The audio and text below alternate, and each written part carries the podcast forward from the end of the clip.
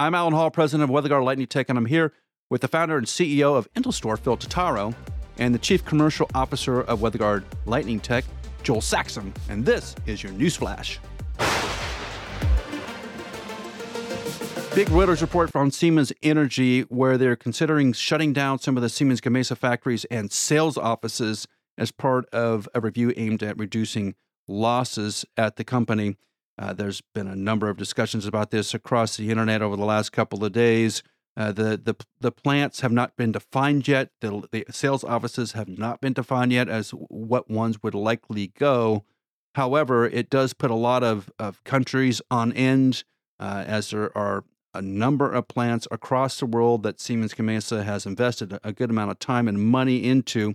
And although no final decisions have been made yet, you, we feel like, uh, and the news is from different sources, that by early November or mid November, they are going to have uh, this plan identified. And Phil, this is causing a little bit of upset in the marketplace uh, in terms of the stock, but also in terms of the wind energy community as to where Siemens Energy and Siemens Gamesa is headed.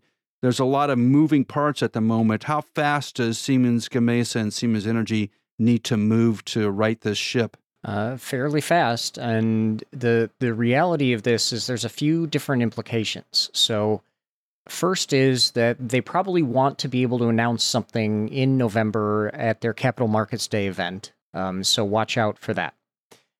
The second aspect of this is okay, obviously, there's a, a, significant amount of investment in Denmark and in Spain.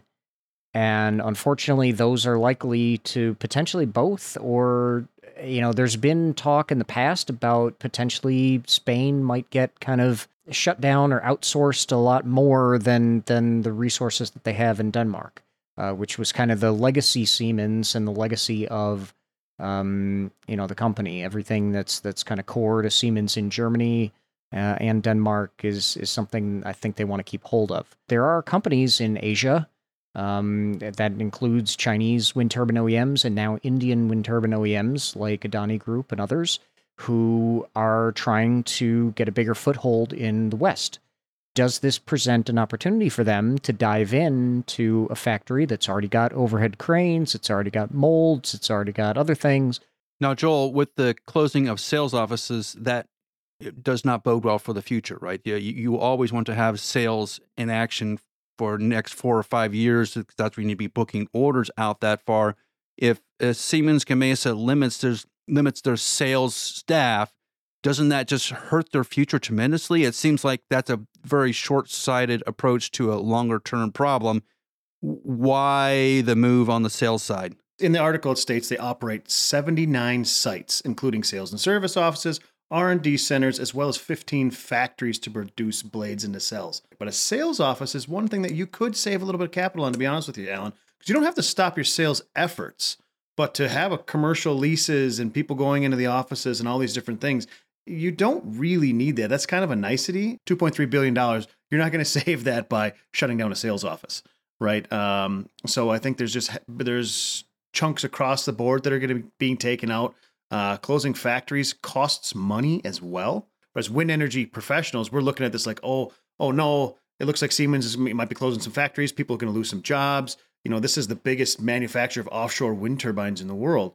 Um, so that looks bad to us, but to Wall Street and to other investors, the they see it as a as they're doing making moves to you know financially rectify their problems. Uh, and the stock actually rose two and a half percent after they released this stuff. After they released this these uh, these this plan. Phil, the most important part of a company that is uh, in a slow decline like Siemens Gamesa is at the moment are the investment banks because that's where you're going to have to go to tap equity to to get through this rough patch what are the investment banks thinking at this point? They are still very nervous about the money that they've already put in, and certainly nervous about putting anything extra in.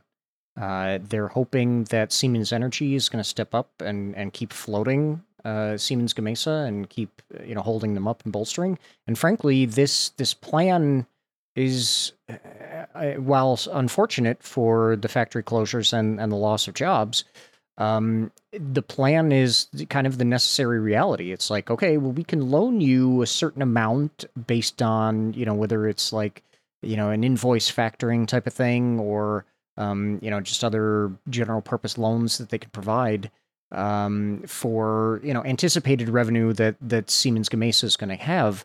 But at the end of the day, that's going to be finite, and they need they're going to need more support, so they're going to have to cut. And so the cuts are just a, a necessary evil to be able to right the ship. All right, Joel. So the supply chain, the existing supply chain for Siemens Gamesa is going to be a little bit of a pinch where they're going to be trying to reduce the number of suppliers most likely, but those suppliers also have to be really concerned about getting paid. What is the supply chain going to need to get security on Siemens Gamesa going forward? I think if I was in that supply chain, I'd be looking for basically a almost a promissory note from from Siemens, right? Their their credit's not looking too good on the street. Um, if you're if you're in their supply chain and they're out, you know, 60, 90 days and you're a, a large supplier into the millions of dollars, um, it's something that you might want to uh, to in, ensure in a certain way, if that makes sense. I do think there'll be some shakeups within their supply chain, right? As this investigation uh, goes on with the group, they're going to you know, like we talked about, they had some possible issues within the supply chain of where did the quality issues come from, whether that's in you know internal um, uh, partners that they're already using or external parties. They're going to find that out and sniff it out. I, I guess in I hope they do for their own sake um, to understand where these issues are coming from. So I think you'll see some. We may not hear of it in the in the news, right? It may be an a thing that happens in the background. We may hear of it in a few years or something of that sort, or or on the street uh, at the next big wind turbine or wind uh, energy conference, but uh, there will be some shakeups in the background, and and there's openings there too, right? When that's that's opportunity. Um, there's opportunity in down and downturns for companies. There's opportunity when they're profiting. So when there's uh, somebody that might step out of line in the supply chain or be forced out of line in the supply chain, there's a possibility for more people to step into it. Phil, does that does that mean then, in general, just watching other industrial companies go through this type of reorganization, it's usually on the supply chain when they get the squeeze. The customer base still wants the product. They have a pipeline. They may have orders out for five or 10 years, but the, the squeeze comes on the supply chain. If the supply chain stops supporting you, there's really nothing you can do about it because you can't stand up your own supply chain quick enough to keep the company going. Isn't that where they should be putting a lot of the focus at the moment? Exactly. They what you just said, Allen, is they can't stand it up fast enough. There are other companies that would theoretically be capable of potentially stepping into that void, but they need to be qualified. They need to not only be qualified by Siemens Gamesa, they're potentially going to need to go through either DNV or TÜV or somebody's you know formal certification process.